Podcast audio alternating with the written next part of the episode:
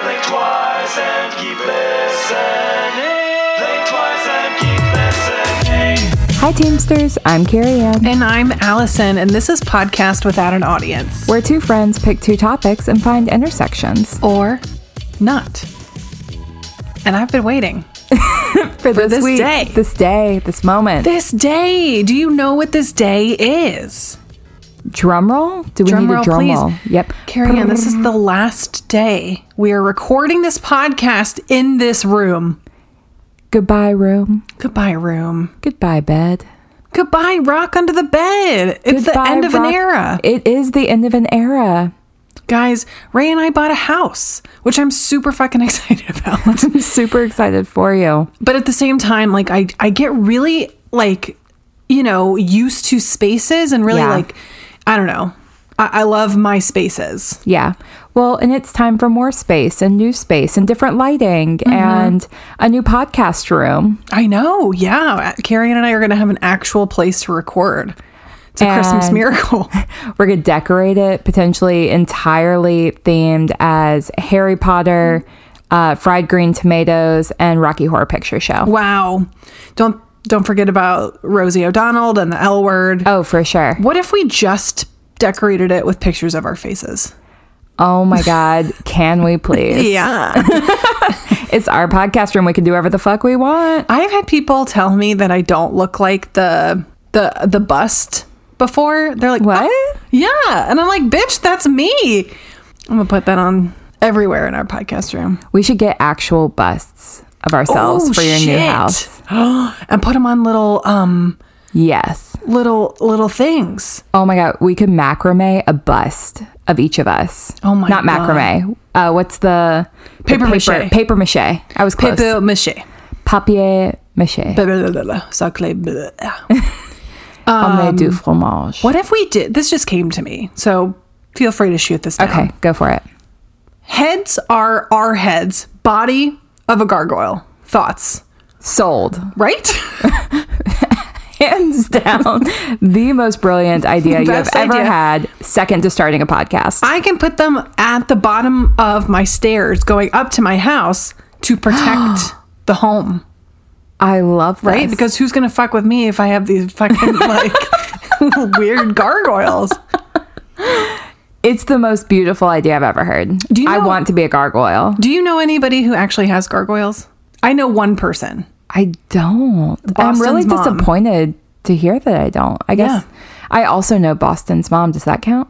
Yes. Okay, then yes, I know Yes. Boston's mom. Well, it's a it's a it's a it's a choice, right? Right. It's it's, it's a lifestyle choice, and it's it's a commitment. Like if you're gonna have a gargoyle outside your house, right? That's an aesthetic. Go that's a big or thing. go home. Yeah, Yeah. and it, it's not small either. It's pretty. It's pretty like in between like Yep. you know bread box to pterodactyl. It's like somewhere in between. For sure. It's bigger than Obi, Yeah, smaller than a Great Dane. correct. Which they also have. Yep. Link So up really, there. if you lined up the three, Obi, their gargoyle, and a Great Dane, you'd have small, medium, large. there we go, Goldilocks style. So that should really put everything into perspective for all of our listeners who are wondering what the fuck we're talking about. right i've also um when i was waiting for you when i was waiting to pick you up before this i was googling like welcome mats because i Aw. want to get because my i love the welcome mat we have for here it says bears Beats beats, battlestar, galactica. Yep. but we you can't do that twice right you gotta get a new mat Yeah, and it can't say welcome. no No, I thought because that about- will invite like bad energy into your house. Like vampires need an invitation to come in. Right. If your doormat says welcome, you are welcoming a vampire into your home. Have you thought about this? No. Well, no, I haven't. Um, I've been trying to think of friends related ones, and I've seen, I've seen one that says "Welcome Friends" or "Friends Welcome," Uh-huh. and it has like the little friends. Sure. I saw this other one, which I wouldn't actually get, but I thought was kind of cool for maybe somebody else. It was. It said like delivery. Basically, it was a thing where if you're a delivery person. The question was, were Ross and Rachel on a break? Yes or no? Oh, and I've seen those. and you put the package on which side Yes, that's so cute. they were definitely on a break. Uh, that's a were on a break. non-negotiable. Yep. But um, yeah, I don't know. If you guys have any ideas for some really brilliant Doormat. doormat ideas, Mm-hmm. let me let a girl know. Mine at my old house was a rainbow because obviously. And I don't have one for my new house. You gotta get one. I, I know. We just haven't been able to commit to one yet. know. Well, you know, it's a a big, big step. commitment. It's a I big mean, step. living together is one thing, but Choosing a doormat choosing a doormat is a whole other thing. that it feels long term at that point. Now, we haven't talked about your relationship on on this season. No, we haven't. Would you like to? I have one. I have Yeah, a you do. relationship. Boom. It's not a weighted blanket either. it was for a long time. it's a whole ass person. Now it's a real human being. yeah. God, so much has changed. I know. I've moved, you're moving. You've got the same partner, I've got a new partner. We're all booed up. Speaking of, I asked Ray if I could talk about this on the podcast because last night we were having this really interesting conversation. And I don't remember how we got there, but I want to get your opinion on it. Ooh, tell me, tell me. So we were talking about celebrities that we thought were beautiful. Sure. And that we might want to have relations with. Absolutely. Can you guess his number one? Hillary Swank. No. Hillary Swank. It was the most random person I could think of. It is surprisingly close to uh, this podcast, even and and us. Not us, but Okay, okay, okay, okay. Let me think. I have no idea. Lady Gaga. right? Lady Gaga. Lady Gaga. He's like, I feel like she's into some freaky shit. and I was like, You're you're not wrong, probably. He's I like, mean- she just gives off that energy. I don't disagree. I don't disagree. Do you know your partner's uh, celebrity crush? oh, I can find out really quickly. Oh, Should I find out really quickly? yeah. Um, I feel like I should know this actually. Well, I think it changes too. And I think we were talking about the difference between finding people attractive and actually wanting to sleep with them because part of part for me part of the attraction is is them needing to be funny and also really smart, which has nothing to do with the way that they look. I think I know my partners now that I'm thinking about it. Okay. Okay, so I just texted her and I said, Who's your celebrity crush? Also, can I share this on the pod? Also, is it Julia Roberts? Ooh. Because I'm 90% sure it's Julia Roberts. That's a good one. It is a good one. Um, Gorgeous. Less kinky than Lady Gaga. no, she's a Marilyn. She's she's Yeah, she's a classic. she's classic. yeah. So we're going to find out at some point during this podcast episode. Perfect. Just shout it out. I was right. Okay, good. I'm going to go ahead and put that onto the universe Perfect. because I feel like this is something at this point in a relationship that you should know about the other person. We're living together. I should know your celebrity cr- celebrity crush. Your celebrity crush. Yep. dot com. Yep. Well, we got to keep ours a secret because you know we give if we give away the goods now, then Are you we know. celebrities? Do we count? Should our should our partners pick us? I'm not More celebrity than the That's celebrities hilarious. talking on this. Oh my goodness! I will never forget. I was in. This is such a long intro, but I'm gonna fucking tell the story anyway. Let's do it. When I was in college, I was in some short films, and somebody recognized me at. I've had. I've been recognized What? twice in my life, none of which have been through because of this podcast. they were all for for like uh, film things I did. One was in Harris Teeter. And then the other one, somebody was like, "Oh my God, w- were you Frankenfurter and Rocky?" You last week got or whatever. to be kidding me. And I was like, yes, What? I was. Thank Heck you. yes, I was. Yeah, it was. It was the best. Time, it was the best day of my life. That's incredible. Yeah. So, anyway, I feel like we don't talk about that time in your life enough. Well, we'll come back to it. we but can. College We was a did do a whirlwind. whole Rocky episode, so we did. Also, we talked about this earlier, but we graduated college ten years ago. So, which I don't know how that's possible. That feels like fake news to me. yeah, I've been marinating on that. Sorry, I don't mean to be. I was sitting on something. and It was really hurting my butt. Turns out I was sitting on a pen, On a pen. Okay. like, a, like a writing pen, Yeah. not like a pokey pen. Right, right, But right. it was large and hurt. large in her. I don't know why that's over there, but. All right. Okay. Speaking of podcasts, we have one, and we should talk about what we're here for. I would love to do that. What is our psychology topic today, my dear? So I wormholed we Okay. do this from time. I feel like this is gonna be the theme of the season. Like you pick a topic and you wormhole for two or three episodes, and then I pick a topic and wormhole for a few episodes. For some reason, I'm really into that this season. I think I am too. I think I am only interested in exploring something if I can like do it right. Really get into it. Yeah. Like soak up all the goodness, and then if it lasts for one episode, then great. And if it lasts for three, that's cool too. yeah. So I have no shame. The partner says, Sure. I think that was a sure I can share celebrity crush. She says, When I was younger, she was loved me some her. Mm-hmm.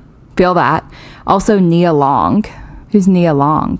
I'm sorry, Nia Long, if you're listening to this. Let's Google I'm that. Googling you. Nia Long. Nia. Ooh, she's pretty. Okay. What do we know yeah. her for? I don't know, but One of the top searches is her baby daddy. That's insulting. Best known for her work in black cinema, including Boys in the Hood and Fresh Prince of Bel Air. She appeared in Friday, Love Jones, and Soul Food. Okay, I do recognize oh, her. I do too. Yep. That took me a second. Too long. Okay. So, back to the podcast. So, I wormholed. My last episode was exorcisms. Today, we are sharing stories of exorcisms. The title of this episode is I Survived Oh. Exorcisms. Except that not all these people survived. Oh shit. Yep. Sorry. I probably could have come up with a more clever name, but that just felt like it worked. I might have survived I could have survived, Mm-hmm. potentially. The Exorcist. Have you? I'm. s- This is going to be such a squirrely episode. Have you seen? Have you seen the interview of Miley Cyrus that everybody's like playing into her voice is like way down here, No. and then people have been like pairing that with the Exorcist voice. Ooh, I know. too soon? Maybe. Considering the very first story I'm about to share with you is the real story behind The Exorcist? Oh shit! Yep. I'm ready. Cool. So here's my SVU. Here are their stories, which actually made sense, except we had a little sidebar. okay. Something that many people may not know is the film The Exorcist is based on a real life exorcism Oh wow. of a 13 year old boy in Maryland A in boy? 1949. No one knows this boy's true identity. Oh. Uh, his name was changed to protect his privacy, so he is often referred to as Roland Doe um, instead John Doe Or rolling shit. or Roland shit. And in other documents, he's called Robbie Mannheim. So you'll hear him referred to as both. So Roland slash Robbie's possession began following the death of his aunt. So he and his aunt were super close, um, and his aunt was into like more spiritual things, and had introduced him to Ouija boards. Oh no. Yeah, nothing good starts with a Ouija board. No. So his aunt died, and he turned to the Ouija board to try and communicate with her. Like, things not to do. This is obviously how a horror movie starts. Shortly after, he began hearing scratching noises in his bedroom walls, and his mattress started moving erratically on its own. No. As the possession worsened, Roland began demonstrating violent, superhuman strength. Oh wow. Yeah. So we went from like tinkering around on a Ouija board to shit's moving. The family turned to their Lutheran pastor, Pastor uh, Luther Miles Schultz, for help. Aptly ma- named. Luther the Lutheran pastor. Mm-hmm. Yep. Luther the Lutheran pastor uh, had long been interested in parapsychology, and Schultz arranged for Roland to uh, spend the night in his home in order to observe him. Oh, It feels like why? red flag number two, right? Why would you invite that into your house? So Schultz claimed that he witnessed like household objects and furniture started moving by themselves and reported this to like other parapsychologists. So this pastor's like something's weird, something weird's going on and he tells this other guy named Joseph Banks Ryan. Ryan reportedly wondered if Schultz like had unconsciously exaggerated some of the facts but Schultz did advise the boy's parents to see a Catholic priest. Yeah. Yeah. We all see how this is going. The Lutherans are like, listen, we're not prepared. No, we want to see it. Gonna check it out and then divert to the higher power, a different power. Roland's parents sought help from Father E. Albert Hughes, who requested permission from the church to conduct an exorcism. Obviously, the ritual became violent, and Roland tore springs off his mattress and used it to slash Father Hughes across the shoulders. Shit. Like, imagine what was going on in this bedroom. well, and it's not even, I mean, I don't know how they used to make mattresses, but that doesn't sound like an easy thing to do.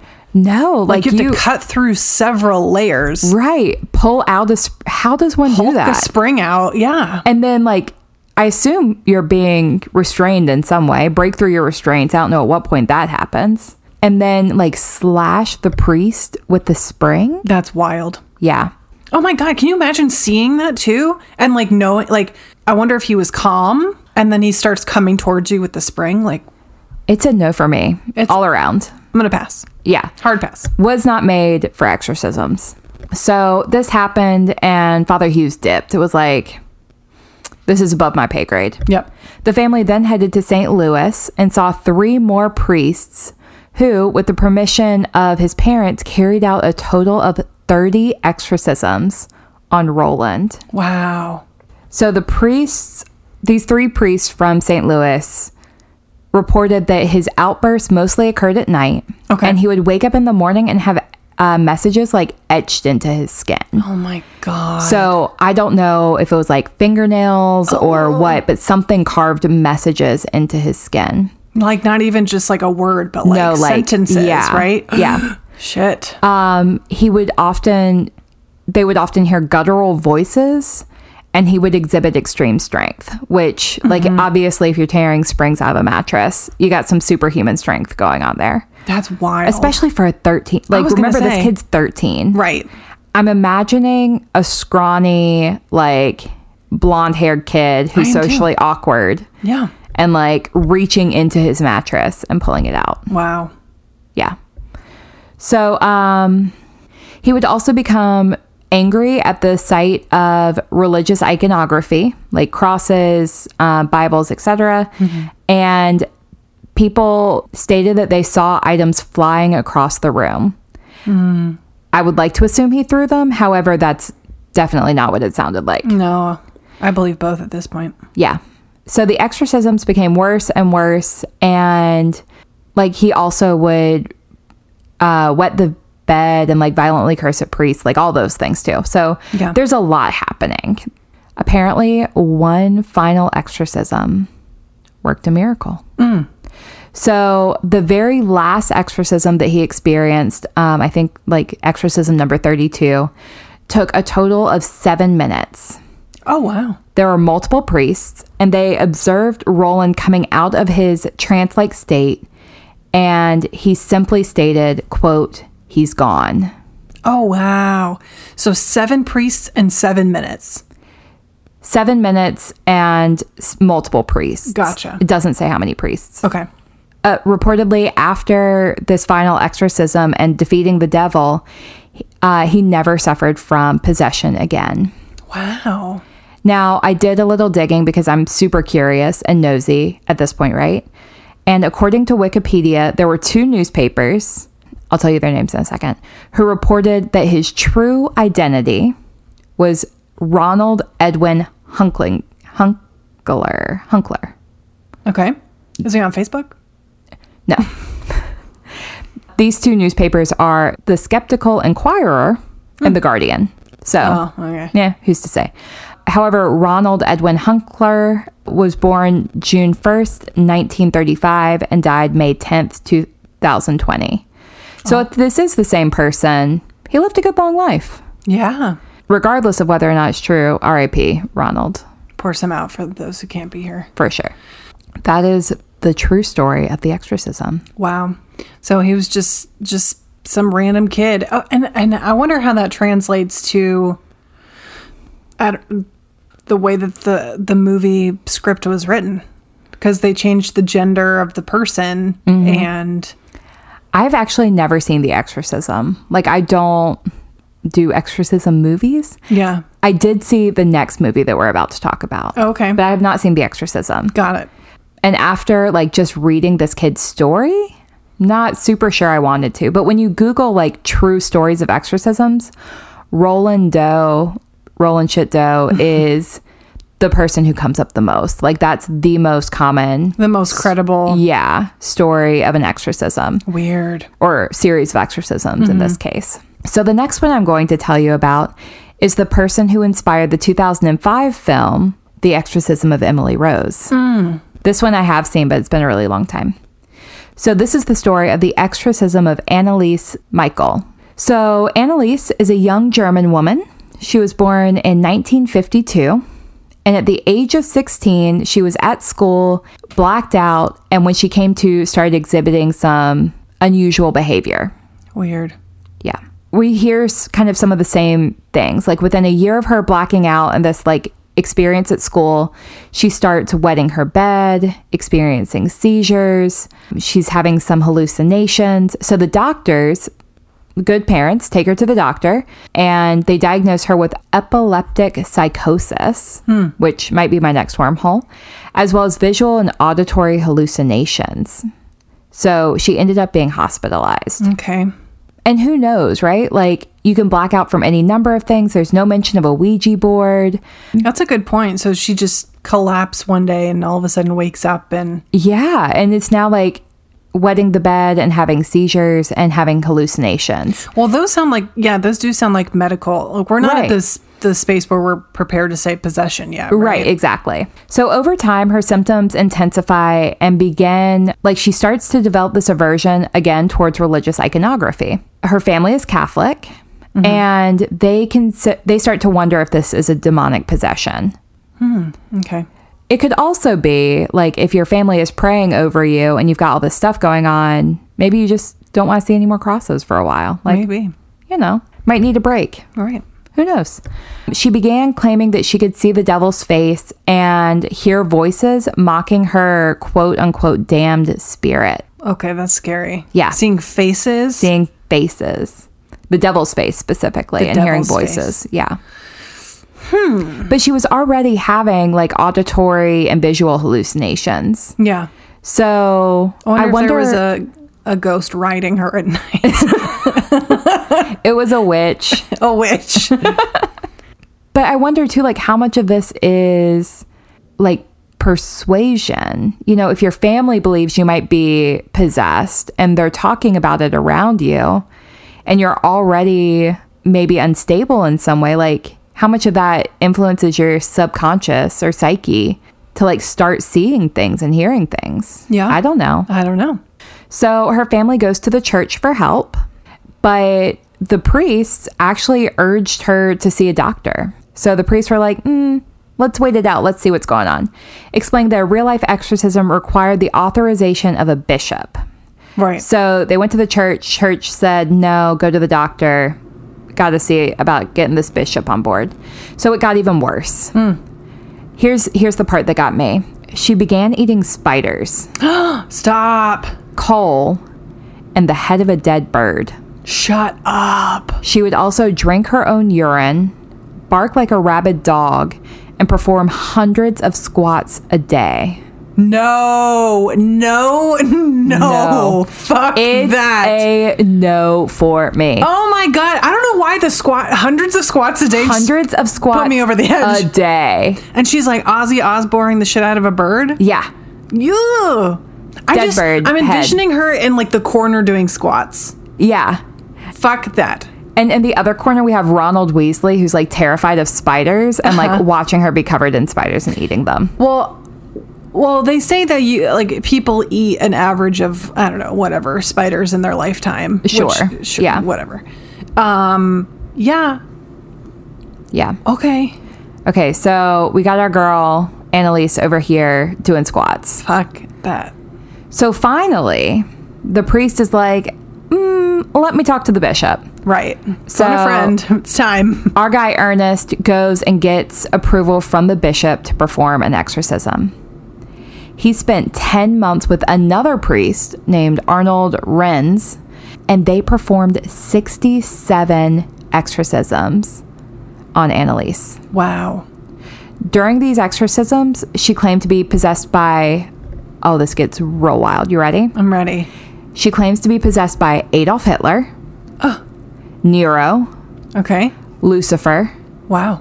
Cain, Judas, and a disgraced priest named Fleshman, which is a really gross name if that's how you pronounce it. Okay. So some brand name Yeah. Like Christian guys. pulled out pulled out the big guns for this Yeah. one. Her condition worsened and she broke bones in her knees from repeatedly kneeling for prayer. Oh. So, no. on top of now doing these hundreds of squats a day, they're you know forcing her to kneel in prayer. and then she Um, breaks. Her she's fucking knees. breaking her knees. Yeah, literally. Soon she stopped eating food altogether and died of malnutrition and dehydration No way. at the age of 23 in 1976. I had no idea she died. Yeah, she dies. What? Sorry, I did try and warn you that not everyone makes it. She died of malnutrition. She starved to death because she wouldn't eat. Yep. The priests and family were investigated and charged with negligent homicide and found guilty of manslaughter. No way. Yeah. Well, okay, here's my question too is like if your child is possessed, Right. where what are you doing with them? Like are they just hanging out in a room like in your apartment or your house or are they in an institution? So, like, when I was first reading and researching the story, I couldn't figure out exactly how long she spent in hospitals because, like, her family did take her to the doctor. Yeah. And she did have some diagnoses, but otherwise, like, she seemed to be home, Yeah. just s- doing squats, eating spiders, eating a dead bird head. Um, Well, and it takes a while. Like you hear all these different like how long you can go without food. I Right. don't know what the right answer is, but like starving to death can take a really long time. Yeah. Yeah. Like months, right? Yeah, I mean, If it you're depends on eating how anything. much, exactly. Yeah. At the age of 23. twenty. So, as a reminder, she started to experience this at 16. so, and then, so she blacked out at 16, and then about a year is how long it took for symptoms to really set in. So, 17, 18, 19, 20, 21, 22, 23. So, six years. so if it was really a possession, wouldn't it have? Wouldn't the exorcism have worked? Not necessarily, maybe. I mean, it took our first guy 30. That's They a tried lot. 67 times. That is wild. Yeah. I mean, just imagine that energy like the energy around her, the energy within her family. We also don't know a ton about like her early life other than these exorcisms. Mm-hmm. Like, we don't know what trauma she may have experienced or what initially caused, like, it could have just been a seizure that caused her to pass out the first time. Mm-hmm. So, Yeah. who knows? Wow. All right. I think my next one is the last one. Are you ready? I'm ready. Okay. If you thought exorcisms were a thing of the past, think again. In 2008, a board certified psychiatrist and teacher at Columbia University and the New York Medical College, Dr. Richard Gallagher, declared that his patient Julia was possessed. In 2008. Yes. She was the quote self proclaimed high priestess of a satanic cult, dressing in flowing black robes and black eyeshadow that went back to her temples. So, interesting It's a fashion vibe. choice. Yeah. I did it myself. Yeah, but I don't know that that necessarily means you're possessed. No, it doesn't. After feeling as if she was being attacked by a demon, Julia reached out to a local priest who reached out to Dr. Gallagher, who put her in psychiatric treatment. Right. So I th- feel like we kind of went the right route here. Yeah. Julia thought maybe there was a demon issue. She is a self proclaimed high priestess of a satanic cult, ends up in psychiatric treatment. What could go wrong? Dr. Gallagher ruled out mental illness after seeing Julia, who was speaking in tongues, sharing details about his life that she couldn't know, and entering trance like stares and making items fly off the shelves in his office. Oh my God. Can you imagine? I don't know that that would make me feel less or more inclined to consider mental illness. But he ruled it out at this point. Well, if you're seeing shit fly off the fucking shelves, Have you seen the new Matilda? I was gonna say I did it with my powers. No, there's a new one. There's a new Matilda on uh, Disney Plus, No, I haven't seen it. Oh. Netflix. It. It's uh the musical Matilda. It's so good, but she talks about having so many brains that like it, she feels like the power is coming out of her eyes. Oh, When he first met Julia, she immediately began to point out the secret weaknesses of everyone in the room. She also knew that his mother had passed away from ovarian cancer. Mm-hmm. So, like, how would she know this stuff right. other than maybe Google if she was super nosy?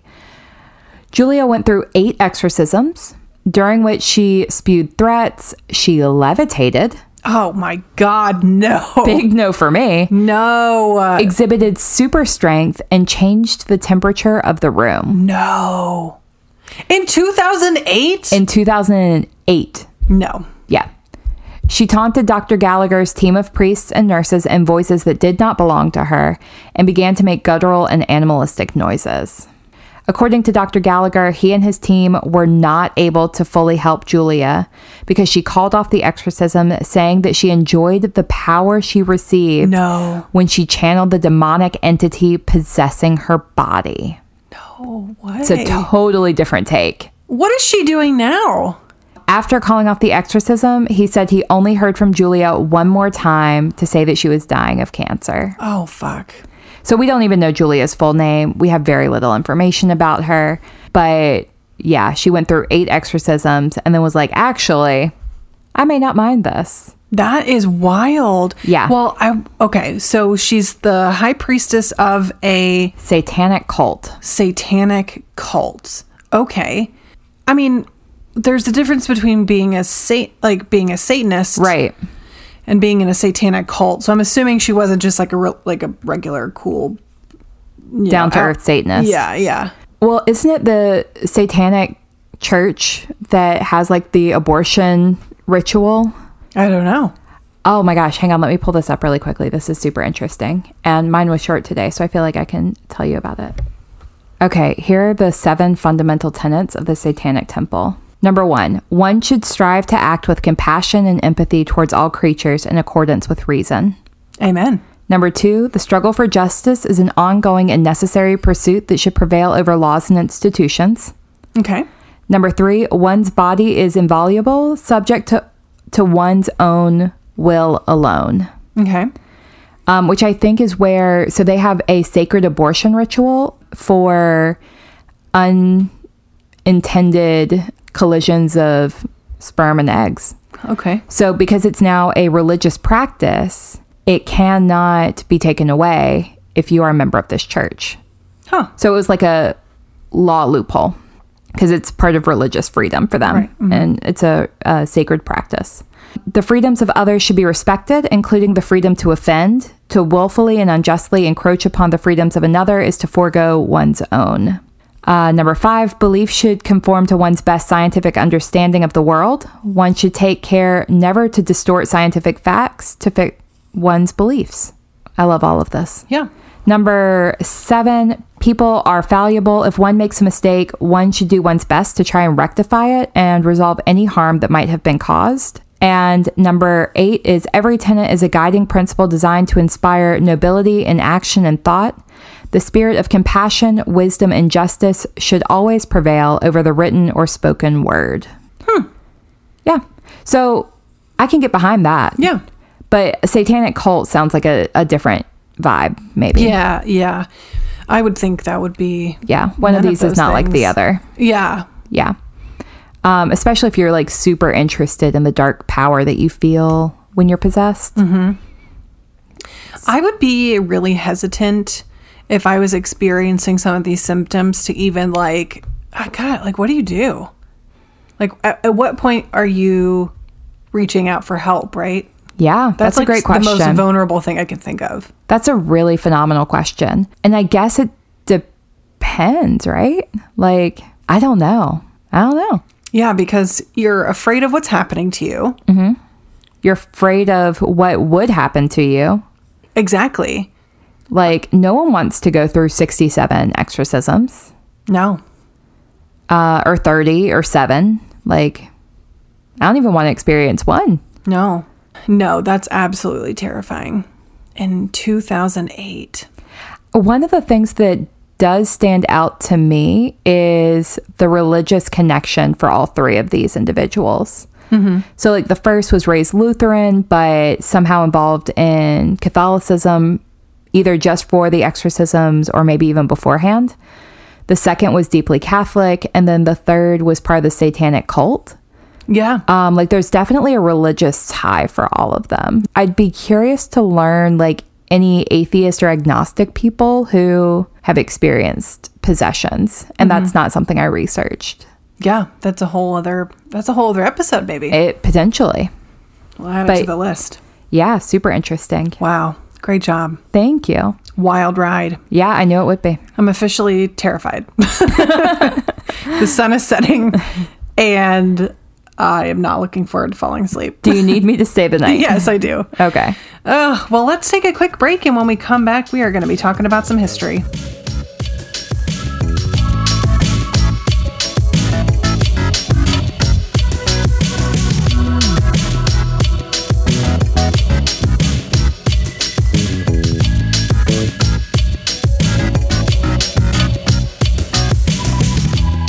And we're back.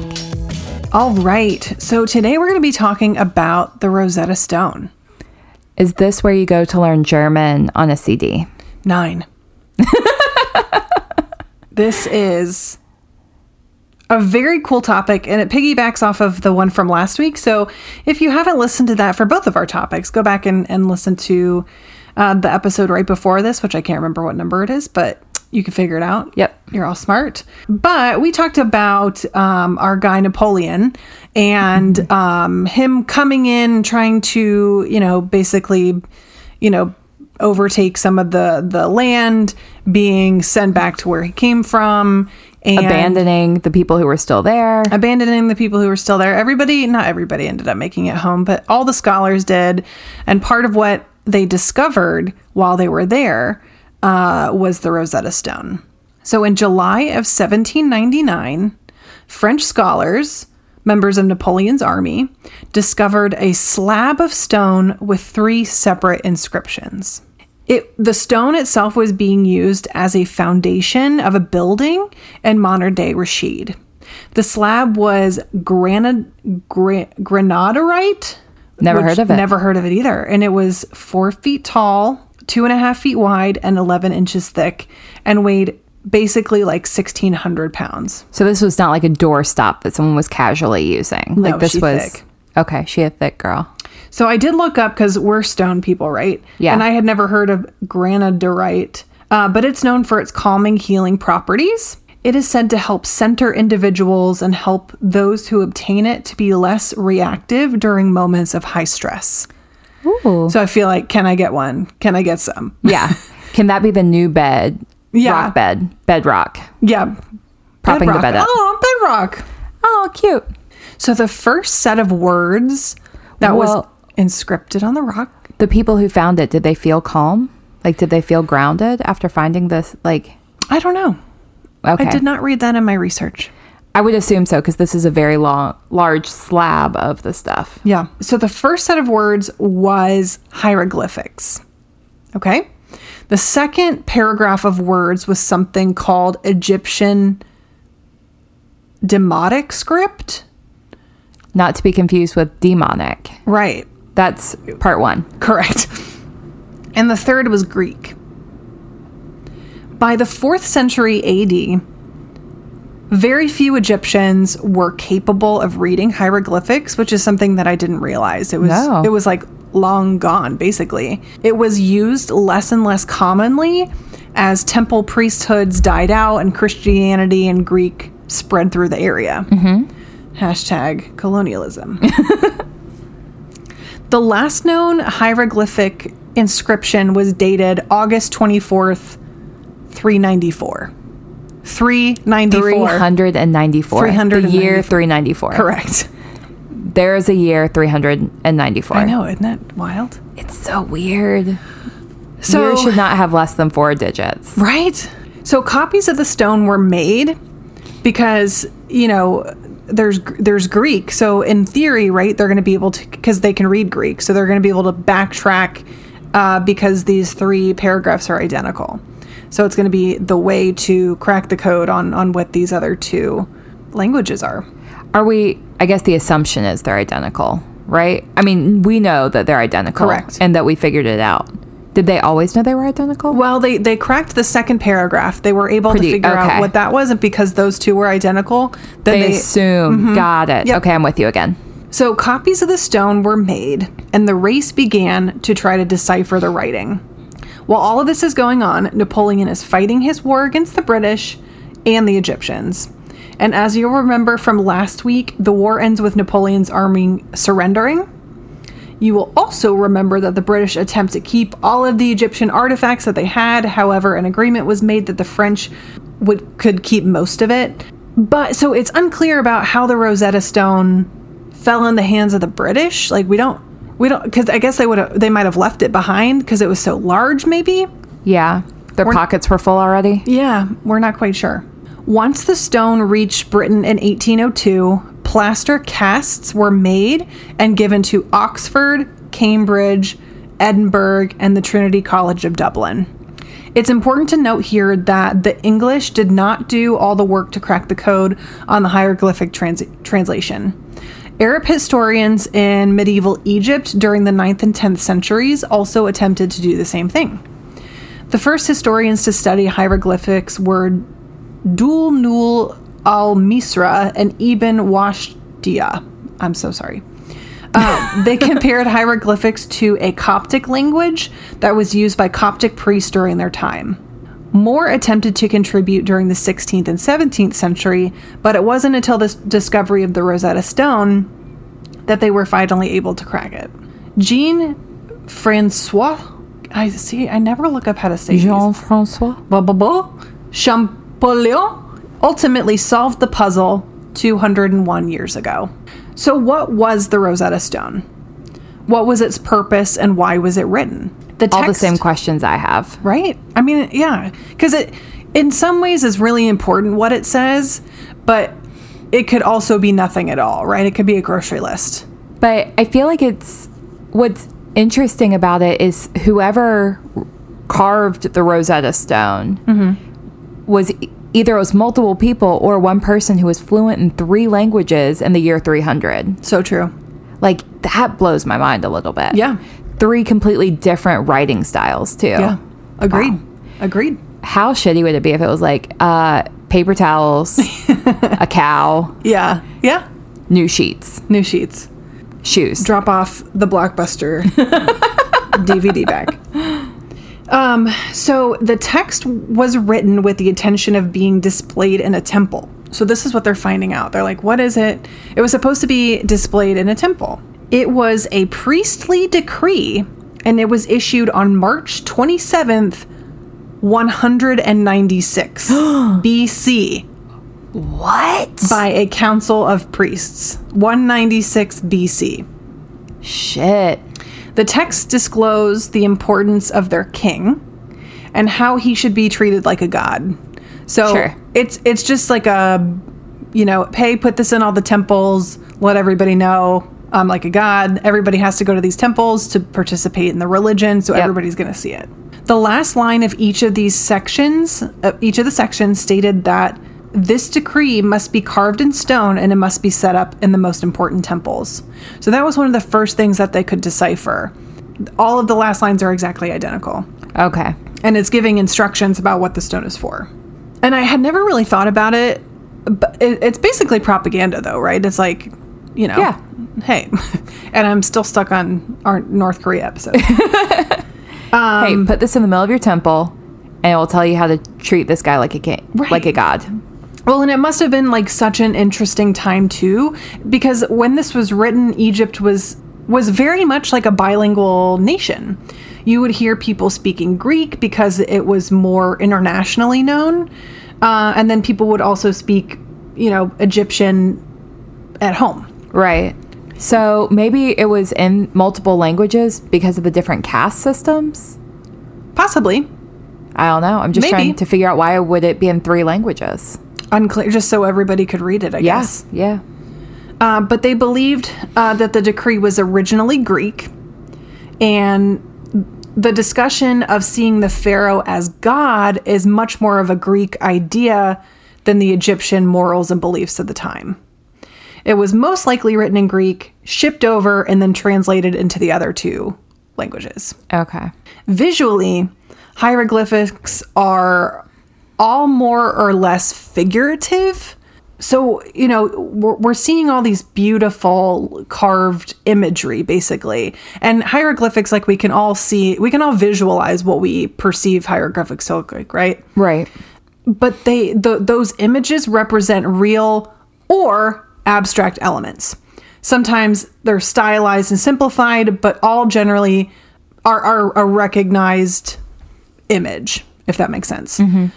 However, there, like a sign can, depending on the context, be interpreted in many ways.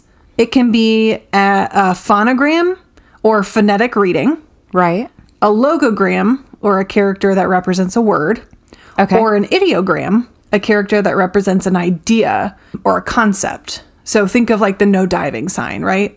Yeah. Gotcha. We totally understand what that means. yeah. It sounds. It actually sounds a little like Japanese, because like they Maybe. have their like one symbol means a word, but it's also a sound. Mm-hmm. And yeah. I know nothing about Japanese, so I'll take your word for it. Cool. Yeah. They they sound similar. Quote The most non determinative hieroglyphic signs are phonograms, whose meaning is determined by pronunciation independent of visual characteristics. This follows the rebus principle, where, for example, the picture of an eye could stand only for the English word I, but also for a phonetic equivalent, the first person pronoun I. Oh, interesting. Okay. So it could it could mean one or both or like a different context. Huh. Phonograms formed with one consonant are called uliteral signs, with two consonants biliteral signs and three triliteral triliteral signs. Language is very s- interesting. I've always been really terrible with languages. I I haven't been great great, Yeah. but I did have a Rosetta Stone at one point for German actually. What, what what's the what's like the pre is it Mosey? Do you remember Mo like the pre Rosetta Stone? It was like the big fuzzy guy Oh. on TV. Yeah, I do remember that. I don't remember his name. I don't either. Mosey sounds right. Maybe. Um, but Somebody now will they let us know. have Duolingo, and Yeah. I love Duolingo. I've heard really good things about it. It's fun. They're they're getting a lot better about the psychology behind language, Yeah. right? Especially because they understand that we're all adults trying to learn it. Right, because we're the one of the few countries in the world that doesn't prioritize learning multiple languages early in life. Correct. So we're all out here as adults wanting to learn multiple languages. Right. So this is where the translation first started, okay? With the phonetic letters, they started with the phonetic letters that could be directly translated and assigned a Greek letter. So they were like, we're going to start with apples to, to apples. So once they could find that those letters equaled the other letters, they kind of tried to work backwards from there. So let's take a second to talk through some of the symbols in the hieroglyphic alphabet. If you'll please turn to the Google document I shared with you. I've been good, and I haven't even cheated and read it. I'm so happy. You'll scroll down on page one to the hieroglyphic alphabet. Ah, A is for albatross. A is for albatross. All right, so let's kind of go through some of these, and we'll have this up on our Instagram too for uh, people who are interested. There's a lot of birds on here. Yeah, Have you noticed that? So A looks kind of like a toucan to me. or blue winged vulture. or a blue winged vulture. The letter B is literally like the bottom half of a leg. It's like It's a barefoot. it's a barefoot cut off below the knee. Yep. The letters W and O together are another bird, Kind of a chickadee vibe, kind of a chickadee vibe. Yeah, think of like Eastery. a warble, the or- KH is interesting. an oracle. An oracle. Okay. I'm going to stop here real soon. Keep going. The K- there's a KH with those letters together that looks like a ball of yarn to me. it does, like for knitting, which starts with a K, There we go. or H. We've got K, which is a basket. Yeah. Would you like to take it out and ask it? We've got N, which is a squiggly line. H looks like a DNA strand, a helix, a double helix. Yeah, which reminds me of like the Red Cross snake thing. The Red Cross snake thing. or the medical thing? No. Mm-mm. We'll come back to it. I have no idea what eye is.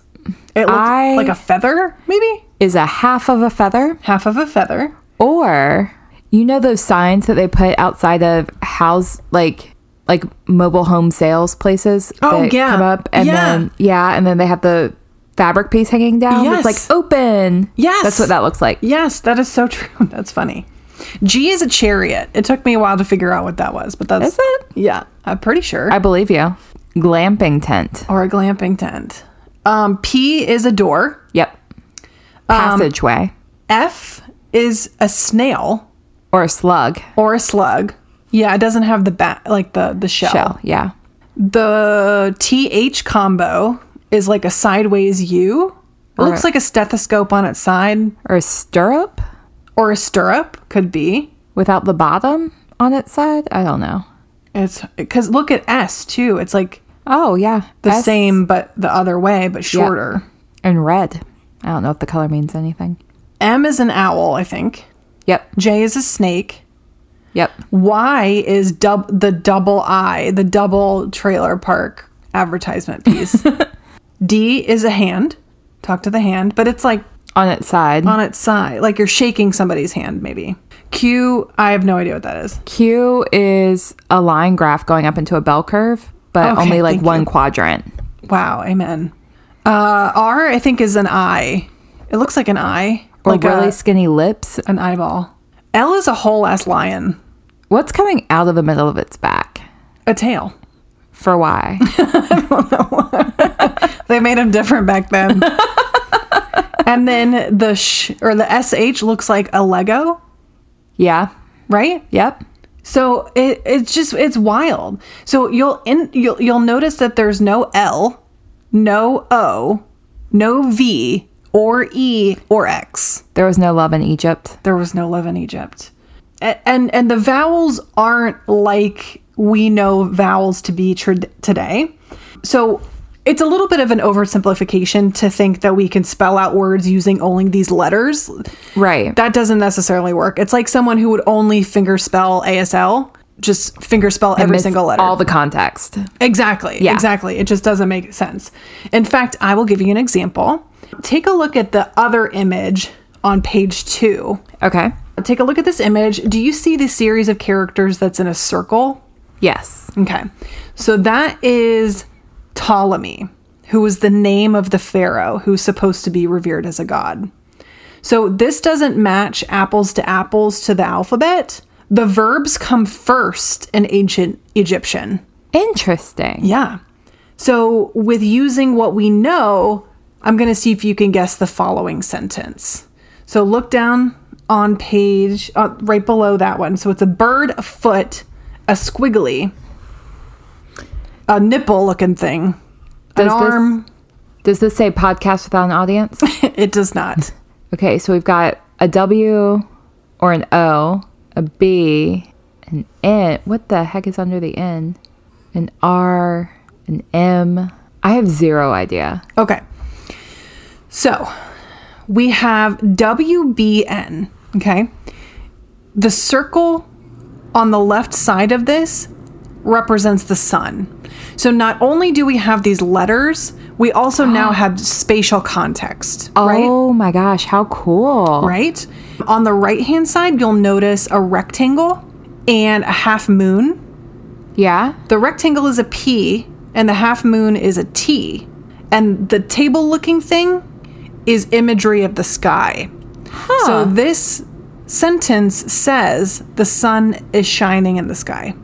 I never would have gotten there. No. And this is beautiful, but you're right. It reminds me a lot of sign language. Like you have to pay attention to where things are in space, Mm-hmm. their relationship to each other. Classifiers. yeah. Look at you pulling in some ASL. Mm-hmm. Girl, I see you. Just as a reminder, Carrion and I met 100 years ago in Sign Language 1 class. Yep. And we're bonded for the rest of our lives. for the rest of our lives. This is a very visual episode because we're talking about letters and language. So again, I'm going to instruct everyone to go to our Instagram. So if you'll turn to the next series of of images as well. These are not letters, but these are these these all mean something They're all like signifying they're all something. signifying something. And you'll notice that a lot of these look similar. So the first one is a gentleman who is kind of kneeling and it has one hand up. And you'll notice that all of these are from a peripheral res- perspective. right. So we're you gotta seeing- see the boobs. Got to see the boobs. We're seeing the sides of people's faces. But this guy is similar to the one right next to it, but the difference is they're gendered, right? So the one on the left you can tell is a is a man because in relationship to the to the image of the woman because the woman is wearing a possible head covering and dress. Right. So they're using a lot of clothing to to differentiate. When you put them together, that's people. So the more, you know, the more figures you have, the more people you have. They have a weird-looking person who i- is is supposed to represent a child. How would you describe that? Someone who may need a squatty potty. It, it's weird. Like it, I can't tell exactly. yeah it's it's a little bit but then you kind of get into the the progression right you've got an old an old person so it would be either the man or woman holding up a staff Which also looks very much like the official who's right next to him. correct Which I guess if you are looking at like an old man and an official, like you would respect them both. yeah It's like maybe there's something about respect like underlying in both of these. maybe i think the difference that is that the old man has like more of a stooped posture and the officials more like properly Standing, composed yeah. Can I tell you what jumps out at me about this really quickly? yes So I'm looking at the king and God King. uh-huh So all three look very similar. So do. king and, woman then- too in my opinion and woman looks very very similar to the king and god and king but what's interesting on the next row we have goddess or queen and they deviate completely from looking like people and they look like cobras they do look like cobras i was hoping you would bring that up that's fascinating to me That is really interesting because you're exactly right. They're they don't like pe- they're they're snakes, and there's two of them. yeah One's in a basket, one's just free balling. how interesting I, wonder, if that's positive or negative, right? yeah good question i also wonder who figured out that this was goddess or queen I don't know. Well, our our homeboy that we just talked oh about. okay he decoded everything Yeah, he cracked the code. wow I mean, because then you can. So basically, they they cracked the Rosetta Stone. They started with the singular letters, and they were able to to to look up. You know, they found out that the the pharaoh's name was there, and then they could kind of work backwards from there. I mean, it took a long time. It, it Oh. wasn't an easy thing, and then they were able to apply it to other hieroglyphics that they found in other places and and learn more because not all of these images occurred in the Rosetta Stone, but context clues. Um, they have a penis. The bottom row, second one in, phallus, beget, or urinate. It's a penis. It is such a penis right now. You sent a penis to my phone. You're welcome. I also like the eat. There's one for eat, drink, speak, think, and feel. So I think it's just a picture of us. but it's a guy just like eating a loaf of bread, maybe? Huh. I feel like we really missed an opportunity making not making that part of our Pod with an Odd logo way That's- back when. That's so true. Some of them are very, very, very obvious. Like the the the the image for ear is literally an ear. yeah.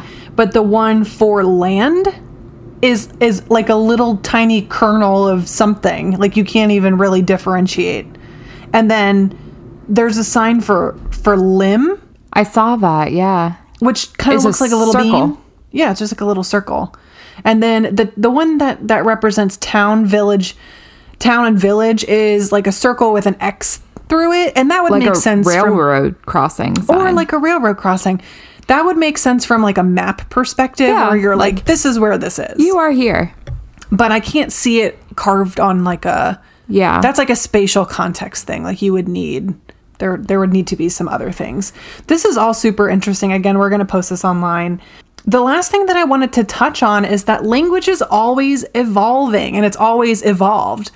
Think about how words have changed over time, and the same is true for hieroglyphics. It is silly to think that the images meant the same thing for forever and always and Mm-hmm. even like regionally we know that even asl has regional signs Oh, yeah. and i mean in every language in fact hieroglyphics probably changed in meaning from its inception to the date that the rosetta stone was created so assuming that that's true how much of a discrepancy is there in the older text translations assuming that they used the rosetta stone to translate it I'm always like a translate translation is the most important thing Absolutely. ever, right? If we're really looking at what things are supposed to mean, we have to look at the origins and what was going on at the time. So, yeah, I mean, if we're assuming that lang- language is always evolving, there could be some misrepresentation of the ultimate translations, right? Yeah. You're right. You're right. So that's something to think about. But I think it goes back to a large infatuation with Egypt and the fact that there were so many things that we just don't know. Well, now I want to book a trip to Egypt. Let's go. Let's do it. Let's do it. Pod with an odd goes to Egypt. Pod with an odd. Season two, Pod with an odd. pod with an odd. but that, my friend, is the Rosetta Stone and hieroglyphics. That was beautifully done. Thank, Thank you, you. so much. I learned a ton. In fact, I was so engrossed in your story that I did not once think of an intersection. Um, so, Maybe it's about perception. ooh, Mm. Um, look at you with the the good intersection this time. all you have to do is just say something really vague, right? just go super wide. Um, I mean, yeah, I mean, uh, b- the perception. Well, maybe that was our intersection last week. Am I double dipping intersections two weeks in a row? Potentially, we also both did a two parter. So, That's so true. But Um, perception, or seems maybe valuable. the the uh, maybe the unknown. okay, Mm. uh, and also how perspective shift over time. There we go.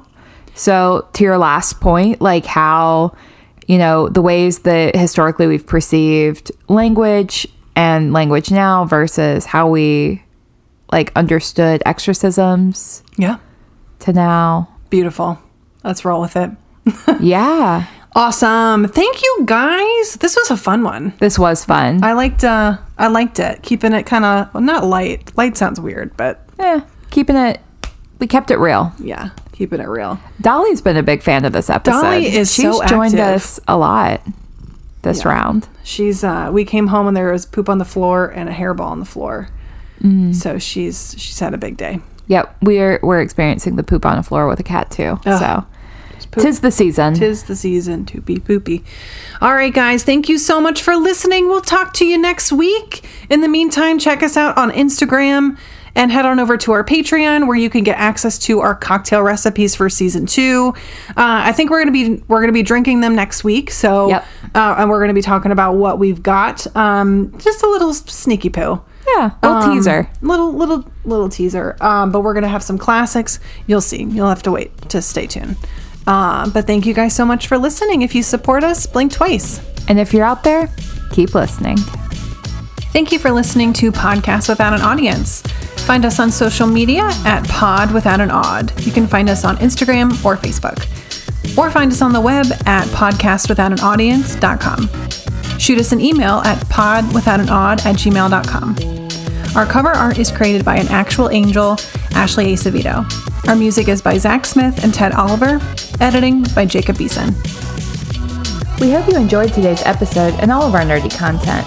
Please consider leaving us a five star review on Apple Podcasts or wherever you listen to us today. Oh, and check out our Patreon for exclusive content and our pasta recipe. Again, thanks and keep listening.